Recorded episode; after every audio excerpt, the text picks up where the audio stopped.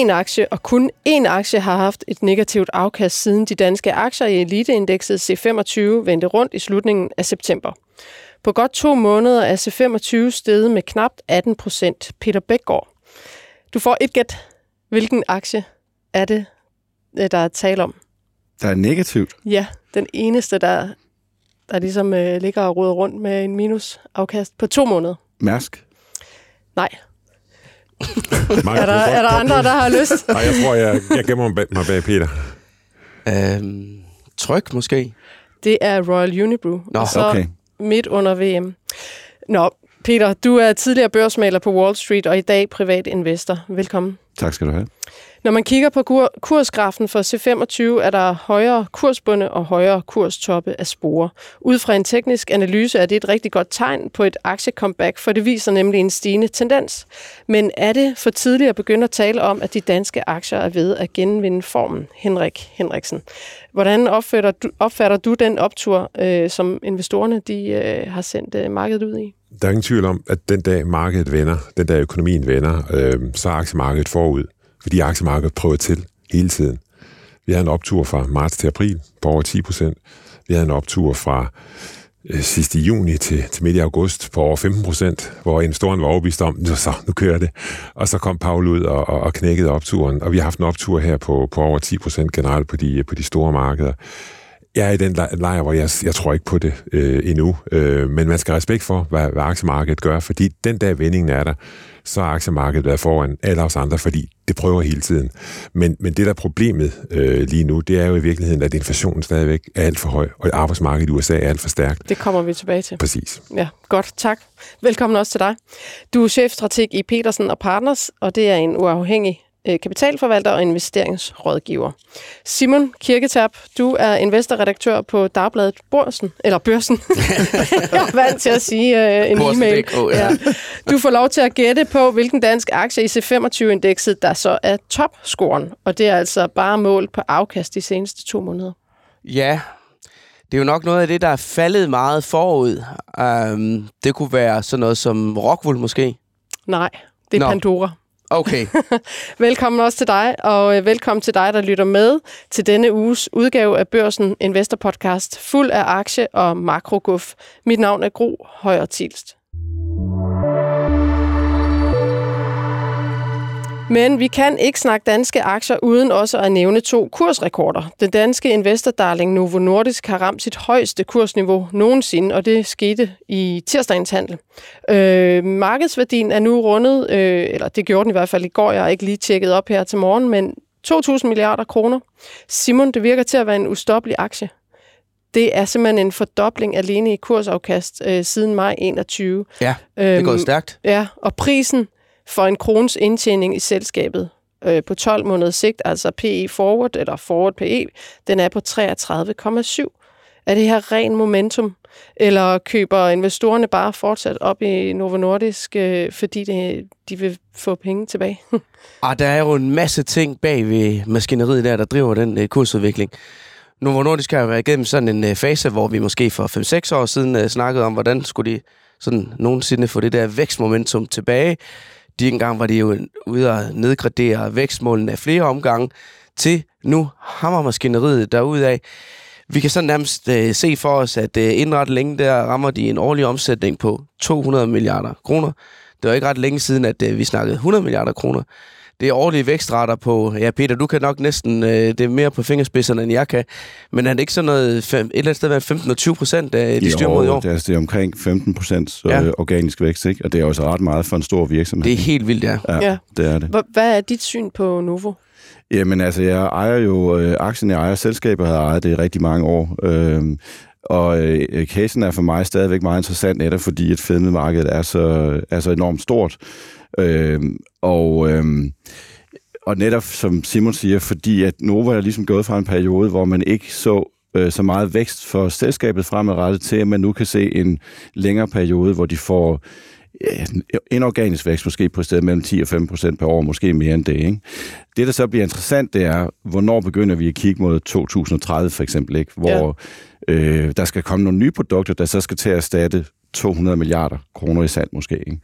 Øh, så på et eller andet tidspunkt, der vil man så begynde at stille spørgsmålstegn ved, om værdiansættelsen kommer for højt op, og det ved jeg ikke, det ved jeg ikke hvornår det er. Altså, det kan være meget langt ude, det kan være næste år. Jeg, jeg ved det simpelthen Hvad med sådan noget som konkurrenter? Altså har de slet ikke nogen konkurrenter, der kan gå ind og true? Jo, jo, jo, det har de da. Altså Lille kom med et, et, fed, et produkt inden for fedme, som til sydlandet er marginalt bedre end Novus, og jeg mener også, at vi hørte, var det for et par uger siden, at, at et andet biotech-selskab, var det Amgen, var på vej med, med noget, som er godt nok er i tidlig øh, klinik, men som også på sigt kan konkurrere med Novo Nordisk. Ikke? Så. Men når man sådan ser længere tilbage blandt de største danske aktier, så er Novo og DSV jo nogle, øh, eller det er jo de helt store succeser.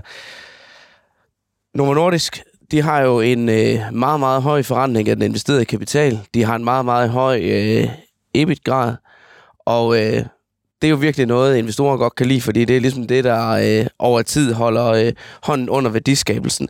Og så længe de kan holde fast i det, så ligger vejen vel åben for, at, øh, at det kan fortsætte med at være en fantastisk aktie, eller hvad, Peter? Ja, det gør den da. Altså, man skal lige være opmærksom på, synes jeg, at når man kigger på Novo Nordisk, så er de i stigende grad begyndt at lave akquisitioner Ja, af andre selskaber. Og øh, det er jo øh, kapitalallokering. Og der, der kan man se i tallene faktisk, at øh, deres afkast på investeret kapital er faldende. Fordi de virksomheder, de køber, øh, gode jo, øh, ty- det de køber, det er forskningsvirksomheder, som har nogle produkter, som på sigt kan være interessante for Novo Nordisk. Nu kan jeg ikke huske tallene i hovedet, men det er sådan noget med, at de, altså de, de er gået fra at have et afkast på den investerede kapital efter skat på omkring 80% plus til nu at være nede omkring 50-55, ikke? Okay. og det er jo stadigvæk fuldstændig fremragende. Ja, men det er men, også men et det er, trenden er, er, er nedad, ikke? Ja. Øh, og øh, det skal man bare lige holde sig for øje. Godt. Har du en holdning til Novo Nordisk, Henrik? Altså, det er jo, det er jo et fantastisk uh, selskab, som har de rigtige produkter, og man må også sige, at aktiemarkedet er jo den der relative beauty contest, og der kommer de altså godt ud i øjeblikket, fordi de cykliske selskaber er folk lidt bange for, fordi uh, man er bange for en, for en opbremsning. Vækstselskaberne, de her platformselskaber, tech-selskaber, har jo skuffet, fordi de har vist sig at være mere cykliske, end man regner med. Og her har du altså en vækstcase, som, som bare fortsætter, og som ikke er korreleret med aktiemarkedet i øvrigt, ikke er korreleret med renteudviklingen. Så der er ingen grund, der er, der er ikke noget at sige til, at folk er begejstrede for Novo i øjeblikket. Jeg tror så, at den dag vindingen kommer på aktiemarkedet, det bliver nok først næste år, så tror jeg godt, de kan blive efterladt lidt øh, af, af, af, nogle af de mere cykliske selskaber, men som langsigtet vækstcase, der, der køber jeg den. Helt Ja, sikkert. det er jeg meget enig i. Er Okay. meget enig i. ja den aktienatur, der har rullet det seneste år, den er jo kørt fuldstændig forbi Novo ja, Nordisk. der er de jo bare klar. Der er den jo i plus, så det Jeg virkelig tjekkede i været... går, altså Novo Nordisk er op 20 procent i år. Ikke? Ja. Altså, det er Ja. jo voldsomt imponerende i forhold til meget af det andet, jeg er, for eksempel. Ikke? Så jeg er glad for, at jeg stadig har lidt i porteføljen. Godt. Og, og, det er jo egentlig, og det er jo egentlig interessant at se de to topscorer i C25, som jeg lige husker det. Det er Jyske Bank, som jo kom med lidt kan vi sige, øh, kedelige nyheder for, for et par dage siden. Og så er det, så er det ISS. Altså, men, men det er jo så virkelig en to laggers. Og, og, og interessant, at Jyske Bank er topscoren, fordi det er jo virkelig en, en aktie, som man ser som konjunkturfølsom. Men det viser i virkeligheden, this time it's maybe different for Ja. ja. finanssektoren, fordi de har fået mere kapital, og de, de er bedre rustet. Det er også to aktier, der giver gode udbytter, er det ikke det? Det er jo også en del af... Jo, at Jyske Bank køber så, giver så deres udbytte Ja. ja. ved at købe aktier tilbage. Ja, Ja, præcis. øh, så, Ja. ja. Så, så, ja, så det er den vej. Ja, det valgte de faktisk at droppe jo, øh, aktieudbytter, og så simpelthen Ja. bare kanalisere det hele ind i I aktier. aktier tilbage, okay, Ja, fordi lige den var så billig. Ja, lige præcis. Godt. Og så skal vi lige til den anden kursrekord, for den er fra Genmap. Øhm, den snittede i begyndelsen af ugen kurs øh, 3.233, og den har en forward på øh, PE øh, værdi på 48, altså prisen for en krons indtjening på 12 måneders sigt. Hvad siger I så til Genmap? Det er jo lidt en anden. Det er lidt over i... Ja, altså Genmap er desværre for mig en af de aktier, som jeg aldrig nogensinde fik købt. Så jeg har siddet og kigget på den stige og stige og stige og stige og stige og stige. Men den har jo været nede mange ja, gange. jeg ved det godt. Ikke? Men altså, det er sådan, for mig er det sådan lidt med, altså det er sådan en lille, smule amatøragtigt, men det er sådan noget med at kigge på, altså, hvis jeg ikke har været med på de første 1000 gange, den er gået op, skal jeg så køre den, når den så dropper 20 procent. Og det har jeg bare haft enormt svært ved, ikke? så jeg har simpelthen ikke, øh, jeg har simpelthen ikke øh, fået kigget eller ejet Genmap, fordi jeg missede den mm. i så mange år i starten. Ikke? Så øh, jeg har ikke rigtig nogen holdning til den anden, men jeg kan se, at de gør det rigtig, rigtig godt ikke? med, med Darzalex, så jeg tror også, der kommer andre produkter på markedet fra dem snart, men altså, det er det eneste, jeg kan sige om den. Men kigger vi lidt længere tilbage på den, så er det jo en hver biotech-investors drøm, der har udspillet sig i Genmap-aktien. De er gået fra det her udviklingsselskab, hvor det var forhåbninger om, at man kunne ramme et eller andet, der kunne blive en øh, guldår ude i fremtiden, til at de i dag er et øh, stærkt profitabelt øh, medicinalselskab, hvor at øh, kurverne peger opad. Øh, og jeg kan huske for en del år siden, jeg tror det var tilbage i 2015, hvor at øh, Jan van der Winkel, Danmarks topchef, han på det tidspunkt var ude og tale om sine ambitioner for selskabet, og han, også, han kan virkelig lægge, øh, lægge noget øh, power ind i sin udtalelse. Han vil skabe et ikonisk selskab, sagde han, og han gik efter en tidobling af værdien fra niveauet dengang. Og der havde den allerede lige 10-doblet øh, inden for en relativt kort periode. Og der havde den så ramt omkring kurs 500, og der var virkelig sådan meget, okay, det var alligevel voldsomt. Og nu kan vi så sige, nu sidder vi så her i øh, 2022, og nu ligger kursen godt over de 3.000. Og de der 5.000, er det virker jo ikke som om, at det er helt utænkeligt, at, øh, at aktien kan, kan lande deroppe en gang. Nej, hvornår bliver det? Ah, det tør jeg ikke gætte på. men, men det, der er jo interessant ved Janmap, det er normalt, når man kigger på biotech-selskaber, så meget ofte så har biotech-selskaber, der bare har altså projekter i pipeline, men ingen indtjening, de kan godt have en høj værdiansættelse, fordi at investorerne kigger på et totalt markedspotentiale et eller andet sted ude i fremtiden. Og når biotech-selskaberne så, hvis de er heldige med at få deres produkter i markedet og begynder at få en indtjening, så ser man ofte, at kursen rent faktisk falder, fordi lige pludselig kan man regne på, øh, hvor meget skal sådan et selskab være. Ikke? Men der, der må man jo sige, at Janmap jo bare har været altså fuldstændig øh, fantastisk investering for investorerne igennem mange år nu. Ikke selvom der har været nogle bombs hen ad vejen. Fantastisk Det kan være, at du skal ligge klar næste gang. Ja, det kan sagtens være. det kan sagtens være. Godt. Øh, jeg har fået øh, et papir øh, fra den amerikanske investeringsbank, eller analyse er det vel, øh, Jefferies, øh, hvor de løfter deres syn øh, på de danske aktier til beskedent bullish, altså beskedent optimistisk, har jeg oversat det til. Jefferies skriver blandt andet, at eksterne chok vil næppe forstyrre markedet, altså det danske, og at vægtningen af pharma har vist sig at være perfekt defensivt tilpasset til den økonomiske afmatning. Øhm, så hvis vi lige skal se bare bredt på det danske marked, Peter, hvordan, hvordan ser du på det? Jeg har ikke rigtig nogen holdning til det danske marked som så. Øh, igen, fordi min baggrund er lidt, at jeg kigger på individuelle aktier. Jeg screener rigtig mange aktier fra som udgangspunkt. Ja. På grund af den måde, jeg investerer på. Så for mig at have sådan en overordnet makrobetragtning om markedet, det har jeg ikke. Det har jeg faktisk ja. ikke rigtigt. Vil du ikke lige nævne, hvordan du screener det fra, bare lige så dem, der ikke har hørt det jo, før? Jo, altså jeg kigger, når jeg kigger på, jeg er meget langsigtet investor, jeg kigger sådan set på tre ting. Jeg kigger på afkast på investeret kapital, Øh, og så kigger jeg på, øh, hvor meget gæld øh, virksomheden har, og der foretrækker jeg typisk meget lav gæld eller ingen gæld, og så kigger jeg på værdiansættelsen. Ja. Så de tre ting ikke, okay. er det, jeg screener fra. Og ofte så er det min afkast på investeret kapital screen, som screener aktier ud meget hurtigt. Så basalt set er mit krav 15% efter skat afkast okay. på investeret kapital. Og det, øh, det betyder, at der er rigtig mange selskaber, der falder fra. Hvor stor er den horisont, du så screener, og hvor meget har du tilbage, når du har screenet?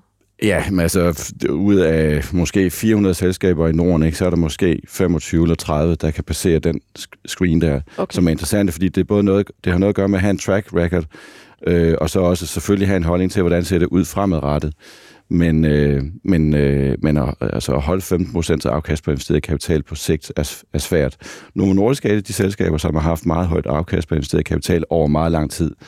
Øh, og, øh, og det er også derfor, jeg er meget begejstret for, for, for, for deres forretning og, det, og den aktie. Ja. ja. Henrik, hvad, hvad siger du til det danske øh, aktiemarked i, i det her makromiljø med høj inflation, høje renter og udsigt til recession, hvis ikke vi allerede er her? Ja, altså jeg, jeg, jeg tænker jo, der er både plusser og minuser, og, og ender nok på sådan noget lidt, det kan gå den ene vej, det kan gå den vej, måske, måske lidt neutralt, fordi øh, man kan sige, jeg vil tro, renterne snart nærmer sig en top risikoen er stadigvæk på opsiden. Altså, men, men jeg tror, renterne snart nærmer sig en top. Måske, måske har de toppet, måske bliver det i, i første øh, kvartal. Og det burde alt andet lige være en, en ok historie for Danmark, fordi vi har mange øh, kan vi sige, vækstaktier, som er, som er rentefølsomme, og vores... Øh, til gengæld så er vores, vores aktieindeks er nok ikke så cyklisk endda, og det kan så måske trække lidt i den anden ende. Så, så for mig så er det nok sådan noget lidt, lidt 1-1 på, øh, på Danmark, hvis jeg skal prøve, hvis jeg skal prøve at sige, sige noget om det. Ja. Og håber, det bliver bedre i eftermiddag, fordi øh, ellers så er vi færdige. Det skal være ja. en sejr, ja. ja. Hvis vi bliver i det der øh, fodbold-VM-snak, øh, så er det jo lidt slående, at øh, de to aktier, øh, de seneste to måneder, der ligger der øh, med en vis lemestil i øh, vandskorben, det er jo så Royal Unibrew og Carlsberg. Og det er op til et VM. Er det simpelthen forbrugerboykot, eller hvad, hvad er det, der lige er årsag til, at de ligger så dårligt? Og jeg ved godt, det er kun to måneders øh, sigt. Ja. Men er det, altså jeg, jeg kan ikke svare på det, men er det ikke noget med, at når det er sommervarmt, hvor det normalt er VM, så drikker man måske mere øl, end når det er ja. november måned. Man må jo heller ikke drikke øh, på stadion her. Men der kan jo også godt være noget med stigende råvarepriser og pres på indtjening og sådan noget, som øh, rammer ind der i stedet for. Det kunne jeg da forestille mig i hvert fald. Jeg tror ikke lige VM øh, er det totalt afgørende kursmæssigt for de aktier. Og der er jo et nærmest alkoholforbud dernede. Jo, altså, så. der bliver i hvert fald ikke sådan nogle af de her øl foran stadion. Nej, det ved det gør vi. der ikke. Så. Det... Godt. Okay, men øh, hvis vi lige øh, runder toppen så, øh, det var jo Pandora, øh, der har klaret sig godt her øh, de sidste to måneder. Øh, en anden aktie, der også har klaret det rigtig godt, var det ikke, øh, sagde du ikke Rock, Rockwool? Jo, jo. Det er faktisk nummer to, så det var tæt på. Øh, Ja, vi var ikke særlig gode til at gætte, må vi sige. Men, øh... må I gøre bedre til næste gang. Men sådan en øh, som Rockwool, den, den har jo virkelig haft et dårligt år, i hvert fald siden øh, krigen i, i Ukraine brød ud. Altså på trods af, at, øh, at den er steget 37 procent cirka her på de sidste to øh, måneder, så er den nede med knap 30 procent. Altså, ja, i år, men hvis du tager fra toppen, så er den faktisk halveret. Ja, det, altså, øh, hvad er årsagen til, at den er skudt så meget i vejret alligevel? Jamen, det er jo egentlig sådan rimelig simpelt, øh, fordi det er jo rigtig meget af det, der sådan er blevet bumpet ud øh, under nedturen, som er kommet rigtig stærkt tilbage igen. Du har også sådan noget som Netcompany, som virkelig er øh, skudt op af her, øh, hvor øh, det begynder at se lidt, øh, lidt mere positivt ud. Øh, så, men altså, Rockwool er jo sådan lidt ramt af, hvis man kigger ned i, i regnskabstallene, er noget, der er lidt uheldigt, at de har faktisk øh, stigende omsætning, men de har faldende indtjening. Og det er jo aldrig noget, man som investor kan lide at se. Og de er jo sådan ramt på flere fronter. Altså, de har deres eksponering mod Rusland, og så har de jo eksponering mod energipriser. Og øh, det her med de høje energipriser, det er jo ikke lige frem noget, der, øh, der er godt for marginalerne, og det er jo så også det, man kan se ind i regnskaberne, at, øh, at indtjeningen dykker. Øh, og der kan man så sige, at øh, energipriserne er presset på dem, er sådan aftaget lidt over de seneste måneder. Det er jo så sådan noget, der kan være med til at give den ekstra skub opad. Ja. Men apropos inflation, så kan man jo også se i deres regnskab, at de, de siger, at de hæver priserne, Ja. og det får fuld effekt for første kvartal. Ikke? Så, så Rockwools øh, priser kommer til at stige med en 7-10 procent i første kvartal, og det kommer til at afspejle sig i nogle inflationstal et eller andet sted rundt omkring i verden. Ikke? Ja. Så det er jo nok rigtigt nok, at vi er ikke helt ude af det der med, at priserne kommer til at gå opad. Nej. Og Det er Rockwool, bare et lille anekdotisk eksempel fra Ja, en ja. virksomhed selvfølgelig, men jeg synes, man læser mange virksomheder i Q3-rapporten, som siger, at den måde, de reagerer på deres øh, indtjeningspres på, det er selvfølgelig ved at hæve priserne. Ikke? Mm. Og det får jo først fuld effekt måske fra næste år, eller fra fjerde kvartal, eller hvornår det nu får effekt fra. Ikke? Ja. Og Rockwool, er den screen, screenet ind eller ud i din? Jamen, jeg, nu kiggede jeg, fordi vi, fordi vi snakkede om aktien, nu kiggede jeg på den hurtigt, og den, den, øh, det, er jo faktisk et, det er jo faktisk et meget interessant selskab, og de har høj vækst øh, på toplinjen. Og de har også en relativt god, øh, et godt afkast på den investerede kapital, det ligger under mit, øh, Ja. mit krav. Ikke? Så, Der så det kræver, det kræver, at jeg skal bruge lidt mere tid på den. Ja. Ja, okay. Det er godt.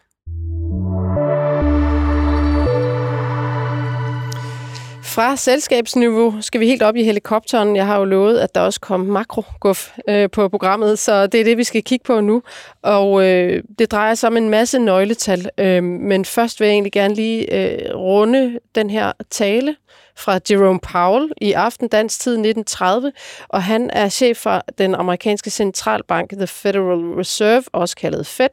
Han skal tale om pengepolitik i USA, om udsigterne for økonomien, han skal tale om inflationen, om det amerikanske arbejdsmarked. Det lyder jo som et økonomistudie på en aften. Henrik, Ja. kan du forklare, altså hvad er grundessensen for markedet og for den enkelte investor i den tale der? Hvad skal man lytte til? Man skal lytte til, øh, man skal lytte til hans tone. Øh, og jeg tror, jeg tror, Paula, hvis vi skal sige det er lige nu, jeg tror, han er lidt irriteret på markederne. Øh, jeg tror, han er sådan lidt forundret over den optimisme, der er på aktiemarkedet, og, og måske også en lille smule forundret over tilbagefaldet i de lange renter. Det kan også forklares ved, at folk forventer recession. Men det betyder i virkeligheden, at de her financial conditions, den eneste måde, han kan påvirke økonomien på, det er gennem financial conditions. Er det nemt, er det nemt at låne, er det dyrt at låne, og så, og så Mm. videre. Og lige nu, så er financial conditions faktisk, de er blevet lempet øh, siden, siden sidst i øh, september, og, og, og det er ikke det, han ønsker. Fordi han skal have bremset jobmarkedet, han skal have bremset skal også have bremset efterspørgselen i, i økonomien. Han skal have fjernet noget af den pricing power, som virksomhederne har.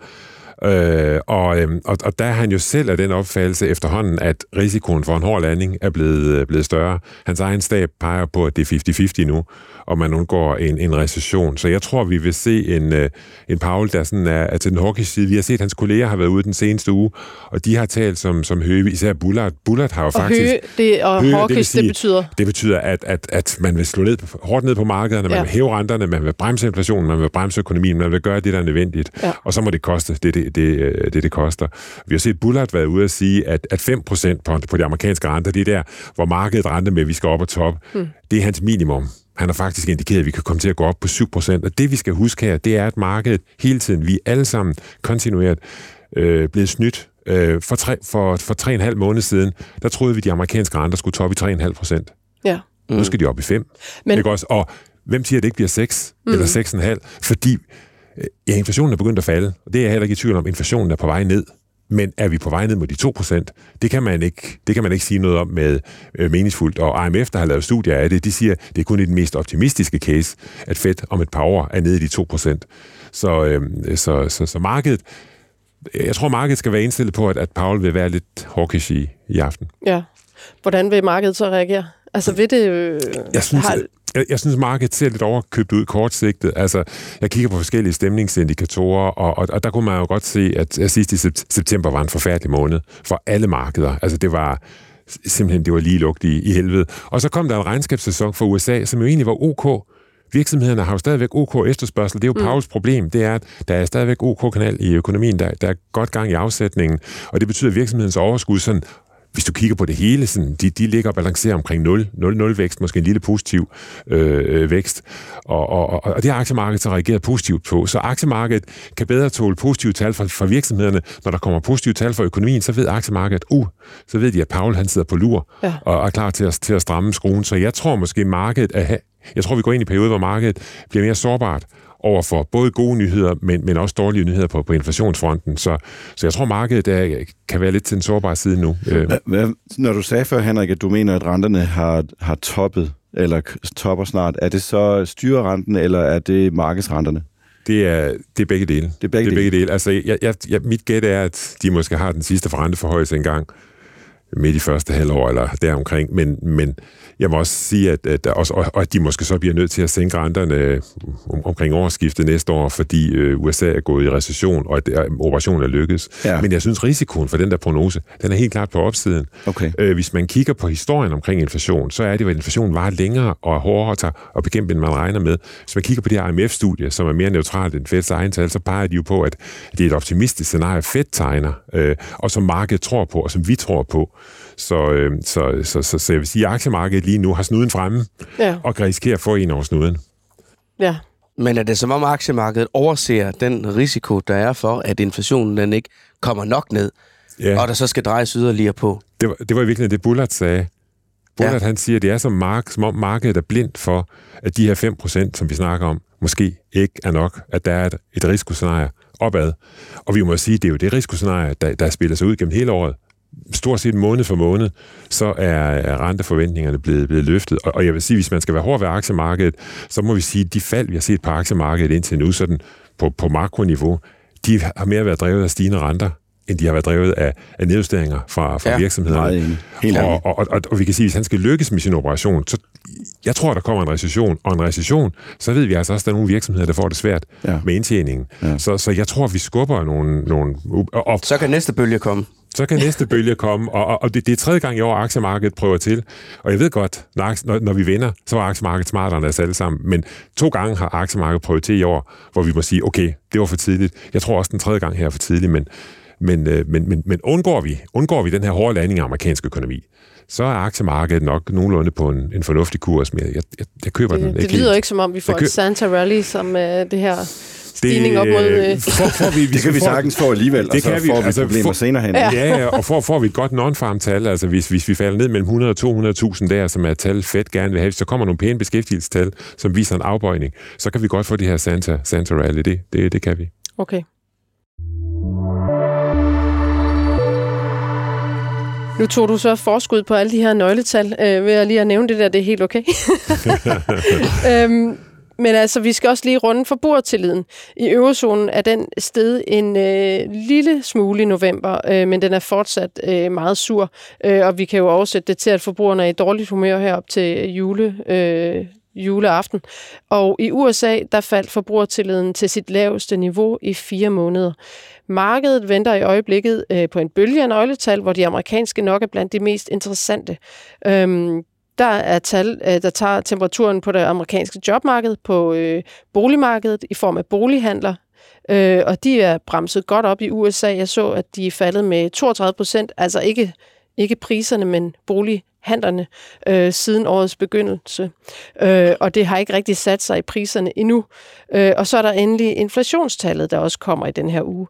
Henrik, øh, af alle de her nøgletal, øh, som jeg ikke engang har ramset alle op af. Øh, hvad er det, du vil holde øh, øje med? primært inflationstallene, ja. dernæst beskæftigelsestallene, og på tredje plads, så kommer ISM-indekset og PMI-indeksene, og det plejer at være omvendt. Okay. Vi plejer gerne vil have vækst, så ja. vi kigger mod ISM-indekset, og hvordan går det med væksten. Men lige nu så er der en øvelse, det er, at vi skal have inflationen ned, og ja. vi skal også have jobvæksten ned. Jeg vil sige, at allerede i dag, så kommer det her tal for øh, antallet ledige stillinger i USA. Og Paul han siger jo, der er to ledige stillinger for hver arbejdsløs amerikaner. Det er det er alt, det er alt for mange ledige stillinger. Ja. Så han vil gerne se det tal falde. Det var 10,7 millioner sidst. Så, så, så det, hvis, det nu, hvis nu det kommer ud på 11, det vil markederne ikke kunne lide. Hvis det kommer ud på 10,3, så siger markederne, yes, vi er, det er rigtig retning. Ja, ja. ja. Okay. Ja, altså, nøgletallene, de er simpelthen så interessante at sidde og vente på i øjeblikket. Og Peter, jeg kan huske, at du var herinde for to og en halv måned siden. Der sagde du det der med, at der skal bare ét tal til at vende hele markedet. Og det var så øh, amerikansk inflationstal. Ja. Og det må man sige, den ramte du virkelig godt, fordi da det kom, der vendte markedet. Ja, sentimentet ikke på, ja. på kortere sigt. Ja. Hvad tror du så øh, med de kommende inflationstal her? Skal øh, vi så sidde og øh, frygte det modsatte? Jamen altså, hvad, hvad jeg, jeg kan jo godt tro, hvad jeg vil. Ikke? Altså, det, jeg synes, der er interessant, og som vi snakkede lidt om, før vi gik på øh, i dag, det er jo lidt, at man kan se, at der er nogle, der er nogle ting, der falder i pris. Ikke? Energipriserne falder, fragtraten er faldet meget dramatisk, næsten 75 procent fra toppen. Vi kan se, at der er store lager rundt omkring, så vi ved, at de lager skal clears ved, at priserne skal ned. Og det, jeg sådan set har undret mig over, øh, det er jo så, når vi får de her inflationstal, så er det ikke rigtigt afspejlet inflationstallene alligevel. Altså med de europæiske inflationstal, med det tyske, ikke? vi er stadigvæk på over 10 procent. Og hvorfor er det, og hvornår bliver det afspejlet? Jeg forstår godt, der er noget der er nogle øh, langvarige kontrakter, der skal løbe ud og så videre. Men jeg kigger, ligesom Henrik siger jo også som privatinvestor, jeg kigger meget efter øh, ja, inflationstallene og, og hvad gør renterne. Ikke? Øh, min, min forventning er vel egentlig, når vi får de næste øh, amerikanske inflationstal, at vi også vil se en lille afbøjning i specielt core inflation. Så det, det kunne også godt blive tolket positivt øh, på kort sigt. Men det var jo var det ikke tolkningen af de seneste inflationstal i USA, der netop gjorde, at markedet begyndte at stige igen, og jo. det er derfor, han er sur? som ja, du siger, Paul. Præcis, fordi og, der fik vi, vi fik både en kerne og en, og en overflade, som, som, som så pænere ud, og, og månedstigningstakten var pænere. Tilsvarende var det et grimt tal i juli måned, som, eller, eller det, var, det var et grimt tal i, i, i, i september måned, som, øh, som, som for alvor vendte, øh, vendte stemningen. Så, så, så derfor kigger markedet utrolig meget på de her, og CPI-tallet kommer først, det rigtige CPI-tal, det kommer først øh, om, om, om knap et par uger. Øh, så, så de inflationstal, der kommer nu, det er, det er det her Core PC, som kommer torsdag, som er et, et vigtigt tal, men som også er et, et tal, der lægger lidt, mm. og, så, og lægger lidt CPI-tallet. Så, øhm, så, så vi, der kommer nok ikke de kæmpe store øh, overraskelser her. Okay. Men i forhold til det, du sagde før, Peter, det her med, at øh, vi kan ikke se det i tallene mm. øh, for alvor, der synes jeg faktisk, vi havde et ret interessant interview med Nordeas chefanalytiker Anders Svensen for nogle dage siden, hvor øh, han ligesom øh, taler ind i det her med, at markedet ser faktisk begynder ligesom at kan se rentedyk øh, foran sig nu. Mm, altså markedet mener, der er større sikkerhed for, at inflationsrisikoen er toppet. Men hvor han ligesom siger, at der er tre ubekendte i forhold til inflationsudsigterne i Europa. Det er dels, vil lønningerne accelerere? Det er, hvor stor betydning de store finanspolitiske hjælpepakker, de får i Europa. Og hvad sker der, hvis centralbankerne for alvor begynder at sælge ud af deres obligationsbeholdninger. Ja. Og, og det er jo, altså, jeg, jeg synes jo, der er nogle, øh, kan vi sige, der, der, der, der er mange elementer i øjeblikket, som gør, at det, det er svært for, for centralbankerne at bremse økonomien. Altså en af dem er jo i virkeligheden, at hvis man kigger på arbejdsløsheden i OECD-området, den er historisk lav. Folk har gode jobmuligheder. Du holder ikke om at bruge penge, så længe du, du er i job. Folk har masser af cash på deres konto, fordi vi fik alle sammen sendt øh, checks øh, her under, under, under pandemien, og de fleste af de penge står stadigvæk på konti. Rigtig mange mennesker har stadigvæk sikret sig en lav øh, fast rente, og har en, føler, at de har en grundlæggende god økonomi. Så, øh, så, så, så min bekymring er nok i virkeligheden, at du er nødt til at gøre noget grimt ved arbejdsmarkedet, for for alvor at få bremset, øh, bremset inflationen. Øh, en af jeres konkurrenter har lige sendt øh, en ny opkrævning ind i min indbakke, øh, som vi har jeg abonnent, øh, også hos jer selvfølgelig, men på, på stigning på 10 procent. Hvorfor skal der vise abonnement stige med 10 procent nu? Det har jeg lidt svært ved at, det er at forstå. digitalt. Det er digitalt. Det er jo lønninger til så, alle. så, så, så det viser i virkeligheden, at inflation trender, og, og al historie omkring inflation viser, at når først inflationen er sluppet løs, så er det svært, at, få- at få den ned Mm. igen. Ja, ja. Og, og jeg er, jo, jeg er jo enig med Peter i, at der er rigtig mange... Jeg tror også, at inflationen er toppet. Der er rigtig mange ting, der peger på, at inflationen er toppet. Men, men øh, at, at vi pludselig lander på de 2% igen, det, det, det, det er nok en rimelig optimistisk... Og der er lang vej prognose. derned. Ja. Jeg er langt vej ned, ja. enig. Det er måske også, fordi der er mange, der, som du siger, har det godt, men der er også mange, altså der er bare større ulighed.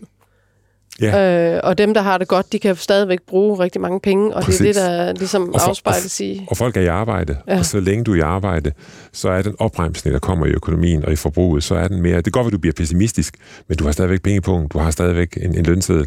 Det er en anden situation, end, end, end det var under finanskrisen. Hvad, hvad er sådan, øh, øh, hvis jeg lige springer tilbage til det her inflationstal, som du siger er det vigtigste?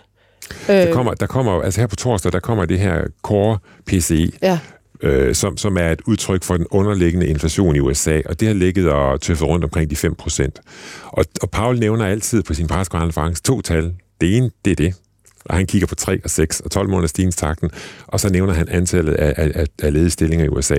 Så, så, så to af hans yndlingstal, altså, de kommer. Det ene Ja. kommer i dag, og det andet kommer i morgen. Så, så de er vigtige øh, at holde øje med.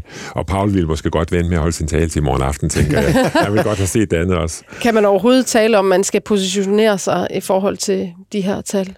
Nej, det, er jo- det, jeg, jeg er enig i, det, det er jo øh, virkelig svært at forudsige. Jeg synes, jeg synes markedet er lidt op at stå på tæerne. Mm. Markedet var totalt på hælene ved udgangen af september, og hvor markedet var oversolgt. Og så skal der bare en lille gnist til, for så prøver aktiemarkedet at sige, okay, nu er vendingen der. Nu, jeg synes, markedet er lidt mere op at stå på tæerne. Nu ikke for alvor op at stå på tæerne, men, men, øh, men markedet, det er så om markedet prøver at teste fedt, og, og prøver at teste, er, er den her nedtur ved at være overstået. Og det tror jeg, Paul vil prøve at kæmpe imod.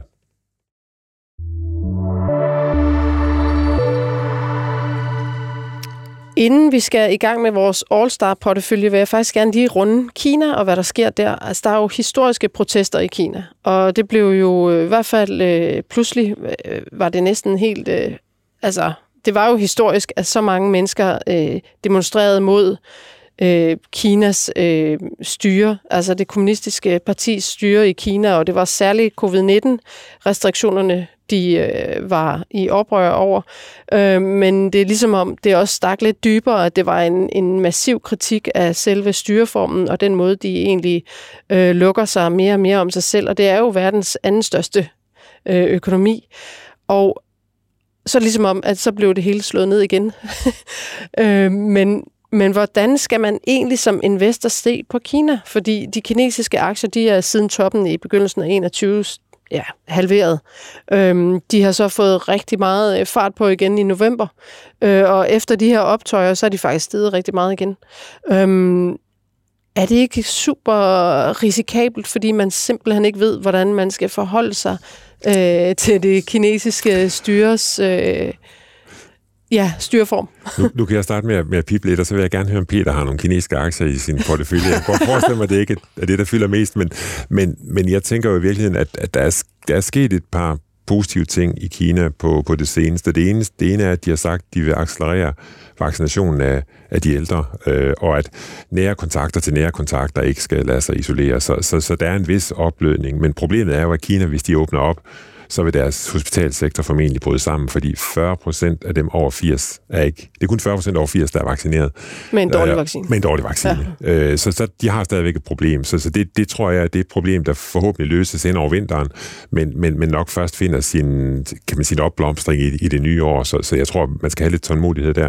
Og så er de kommet med, med, med hjælpepakker til, til ejendomssektoren, hvor man kan se, at de, de begynder at åbne op for, at der kan tilføres kapital også fra bankerne, og ejendomsselskaberne må hente kapital igen, aktiekapital, og det er jo en, øh, det er jo en forholdsvis stor ting. Jeg tror så også på den anden side, mange udenlandske investorer er, er meget skeptiske over for Kina, altså har haft lidt penge i Rusland og fundet ud af, at de, for, de fordampede jo simpelthen, de forsvandt de penge, det må vi i hvert fald regne med, de, de, de er, og, og, og kan det gå samme vej med, øh, med, med, med Kina, ja. altså at Kina simpelthen havner på den anden side af en mur, som en, en, en ny finansiel mur, som er ved at, at, at bygge op. Så, øh, så har vi vel et problem, for der er jo mange kinesiske kæmpe, aktier i de danske pensionsopsparinger. Ja, og det er nok heller ikke, det, det er ikke mit hovedscenarie, for jeg tror, altså verden er for stor til, at USA og Kina kan ende på hver sin ende af, af det der. Men, men vi må bare sige, at altså, der sker en fragmentering i øjeblikket på tech, øh, på, på handel, øh, på, på regulering osv., som gør, at Kina ser mere uinvesterbart ud. End, og, og, og et godt argument for Kina for et år siden, det var, at du kunne købe deres statsobligationer for over 3% i rente.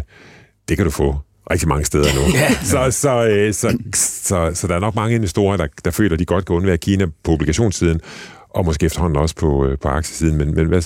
Altså, jeg har ingen uh, kinesiske aktier på se, men jeg har et par selskaber, som har eksponering til Kina, så jeg har blandt andet Kone, ja. det, det finske elevatorselskab. Uh, og uh, altså, de har jo de har været lidt presset af, at, at uh, investeringerne i ejendomssektoren har været presset, og man kan se, altså Kone er faktisk stedet ret pænt forbundet nu. Måske også fordi, hvad du siger, ikke, at der, at der bliver til, tilført kapital til den sektor. Og så har jeg Elektra, som øh, sælger øh, strålekanoner til cancerbehandling til hospitaler, og de bliver ramt af nedlukninger. Når der har været nedlukninger, ikke, så kan de måske ikke komme ud hverken at besøge hospitalet, Nå. eller det kan være, at deres installationer bliver forsinket. Øh, og øh, Kina er en, en pæn del af, af deres toplinje også. Ikke? Så det, det er noget, jeg holder øje med, ikke? og jeg tror, det er rigtigt nok, hvad Henrik siger, at øh, vi er måske på vej til en blødende op i forhold til zero covid policies i Kina. Måske. Who knows, ikke? Men det vil være positivt, tror jeg, for, for aktiemarkedet generelt. Og Kina kan godt være den her lidt modcykliske historie, hvis, hvis resten af verden ligesom skal ramme sig den her recession. Vi ved det jo ikke, men det er vi jo rigtig mange, der venter, og så kan, det jo, kan der jo ske det modsat. Sådan er det jo altid. Så, så er ligner Kina måske en, en væksthistorie, der kunne blive lidt bedre næste år, relativt til i år i hvert fald. Så, ja. så den, og det kunne godt... Markedet er en relativ beauty contest, og det vil sige, hvis Kina ser lidt bedre ud end den mere beskidte skjorte, som resten af verden, det kunne, det kunne hjælpe Kina i en periode. På trods af den risiko, der ligger ja, geopolitisk. på trods ja. af det. Men hvis man som investor bevæger sig ind i noget, der har med Kina at gøre, så skal man være indstillet på, at der næsten hvert eneste øjeblik kan komme et eller andet for højre, der smadrer afkastet. Nu har vi fulgt markedet i mange år sammen, Gro, så jeg har da ikke tal på, hvor mange gange, at øh, der er investorer, der er kommet til os med historien om, nu er det nu, nu er det, man, nu ja. er det nu, man skal have i kinesiske aktier. Og den er da også blevet skrevet rigtig mange gange, men holdt op, hvor er den så til gengæld også blevet skrevet rigtig mange gange, den historie om, at nu er det fuldstændig smadret. Ja. Det sker bare ja. igen og igen. Ja. Altså, det, det er virkelig, virkelig, virkelig et farligt marked at være på som ja. investor. Ja, jeg og tror, hvis, man... Hvis du ser tilbage afkastmæssigt, så er der virkelig været mange bum på vejen, og du skal have været i kinesiske aktier rigtig længe før, end at det har været rigtig interessant. Ja, man kan bare ikke vide, hvad der foregår i Xi Jinpings hoved.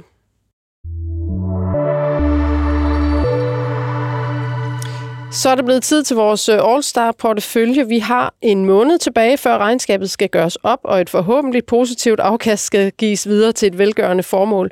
Har vi overhovedet øh, udpeget øh, en modtager? Nej, men øh, det kan da godt være, at vi snart skal til at gøre det, fordi vi øh, balancerer der virkelig på øh, kanten af et positivt afkast her. I dette øjeblik, der er vores portefølje 599.400 kroner værd. Så vi er kun 600 kroner fra, at øh, vi går i plus. Kom så. wow.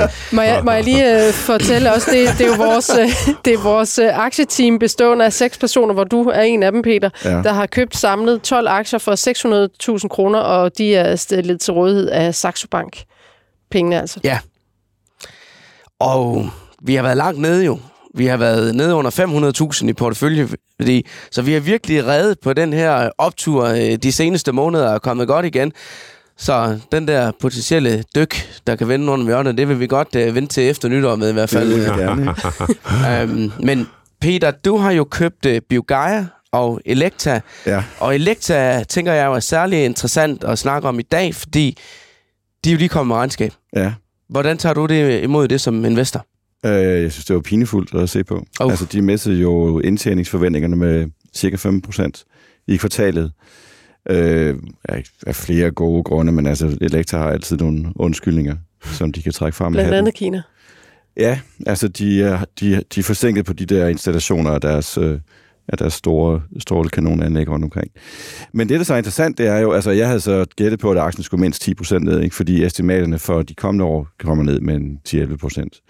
Øh, men aktien, den øh, startede jo nede, og så begyndte den så at stige, og den er faktisk steget en lille smule øh, efter regnskabet, ikke? som jo også er fordi, at man kan se måske, at næste år og året efter, der vil man se en meget skarp øh, øh, øh, forøgelse af indtjeningen i virksomheden. Ikke? Men altså, man skal lige holde øje med Elektra, fordi at der er meget ofte, ligesom med Kina, ikke, hvor man forventer, man forventer og håber på, at øh, det bliver bedre året efter os. Så bliver man skuffet. Men de kører også nogle spareprogrammer nu, og Det gør de. Ja. Det gør de. øhm, ja, det kan også være, at vi har brug for at spare, fordi vi har øh, tabt 20 procent på aktien indtil Ja, videre. men altså, det er jo Delta, som er positivt siden sidste var, ikke? Det er rigtigt, det er rigtigt.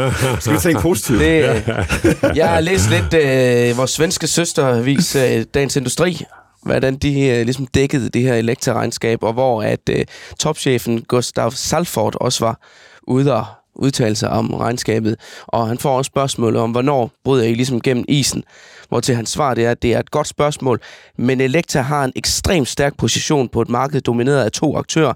Vi ser store investeringer i kraftbehandling og strålebehandling, så jeg er meget optimistisk med hensyn til vores rolle. Næste år fastholder vi vores udsigt til over 7% vækst, og også en margi marginudvidelse. Ja, og det har de jo sagt. Altså marginudvidelsen har de snakket om i, i mange år, ikke? Og, øh, og, og, og det mest bekymrende er jo, at når de faktisk har medvind på valuta-siden, som de havde her i deres øh, andet kvartal, det er deres andet kvartal, de lige har rapporteret, så falder deres bruttomargin stadigvæk. Altså, så de, de er ikke i stand til at omsætte den medvind, de har til, at bruttomarginen bare stiger en lille smule. Og det, det synes jeg er bekymrende, ikke? Men altså, det er rigtigt nok, de har et stort par, spareprogram kørende, det kommer til at koste lidt på restruktureringsomkostninger i år, men så forhåbentlig slår det igennem øh, næste år, og aktien er på næste års indtjening meget billig. Og den er banket meget langt ned. Den er banket meget langt Den er ned. jo, handler jo og på den er- 2015-16 Den er meget short i Sverige, som den har været igennem snart årtier, vil jeg sige, men en eller anden dag, så, så skal de jo forhåbentlig ud af dække den af. Biogaia. Skal vi lige vende den også? Jeg så faktisk, de var i København i går og præsentere hos øh, Danske Bank. Ja, det er rigtigt. Har du hørt øh, lidt om, hvad de sagde? Det har jeg ikke. Det har jeg Du ikke. lavede også noget andet i går. jo. Ja, det er rigtigt. ja. øhm, nej, det, altså det eneste, jeg kan sige med BioGaia, er jo, at det har været godt over for selskabet operationelt. Altså, de har opjusteret forventningerne til indtjening tre gange og har leveret stærk vækst øh, på toplinjen og også vokset deres øh, bundlinje.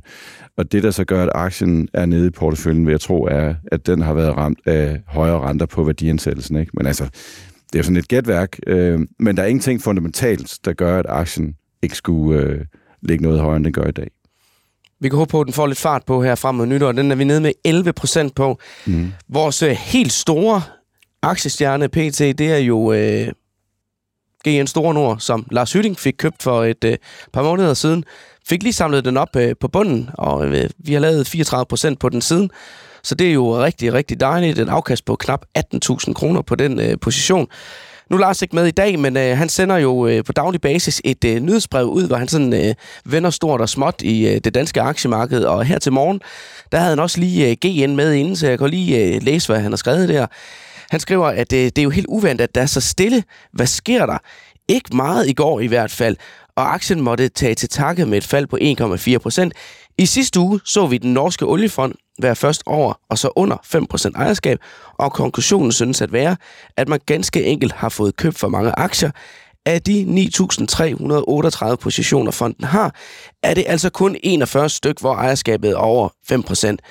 Og det synes jeg, det var lige lidt interessant at tage med, fordi vi netop i sidste uge snakkede lidt ind i det her med oliefonden lige pludselig var store investor i GN Store Nord. Der er sket rigtig meget i det selskab. De er jo sådan tynget af gæld efter de købte SteelSeries sidste år for 8 milliarder kroner. Og så så vi lige pludselig konkurrenten William Demand Invest, øh, hovedejeren af Demand, købe sig op til en stor aktionærpost på 10 procent. Og det er lidt ligesom om, det har vendt markedets syn på aktien, og det har virkelig sat øh, gang i den. Peter, jeg ved, du har tidligere kigget på GN også. Jeg kan ikke huske, om du endte med at købe den. Det gjorde jeg ikke. Men øh, Det gjorde jeg hvordan ser du på den i dag? Jamen, jeg tror, mit syn er uforandret. Altså, jeg kan, jeg kan sagtens se, hvad der foregår. Jeg kan også godt forstå, hvad der foregår. Men hvi- hvis man så kigger på, hvis jeg skal være strikt i forhold til mine investeringskriterier, så har de for meget gæld. Plus, de lever ikke op til mit 15% øh, afkastkrav på den investerede kapital, og derfor er den så screenet fra. Ikke? Men altså, når det er sagt, aktierne gik jo fra hvad, 600 til 115 eller sådan noget. Noget af den stil. Ikke? Ja. øh, så er det klart nok, at så er der nogen, der går ind og siger, okay, nu er den, nu er den blevet for billig, og hvis der kommer en kapitaludvidelse, så kan vi deltage i den.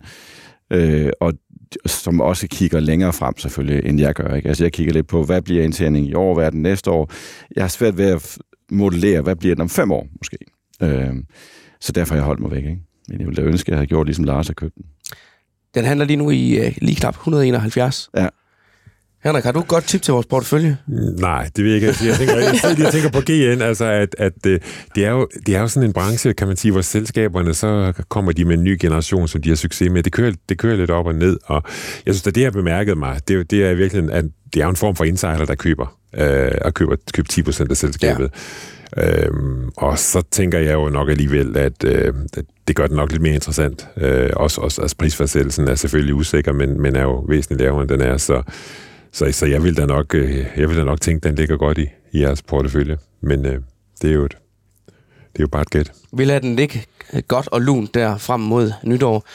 Jeg tænker ikke, vi når øh, mere af porteføljen i dag, men hvis du som lytter har lyst til at se den i levende live, så kan du gå ind på øh, Saxo Banks øh, hjemmeside, hvor den ligger tilgængelig.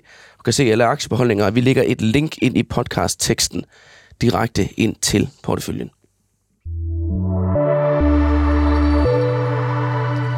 Det var alt, vi havde på programmet i dag, og har du ris eller ros, så send det gerne til os på investorsnabelagborsen.dk, så vil vi gøre os umage med at forbedre podcasten til næste gang, og det er onsdag den 7. december. I studiet i dag havde vi Peter Bækgaard, privat investor, Henrik Henriksen, chefstrateg hos Petersen og Partners, og Simon Kirketørp, øh, investorredaktør på Dagbladet Børsen. I teknikken Peter Emil Witt. Mit navn er Gro Højer Tilst. Tak fordi du lyttede med.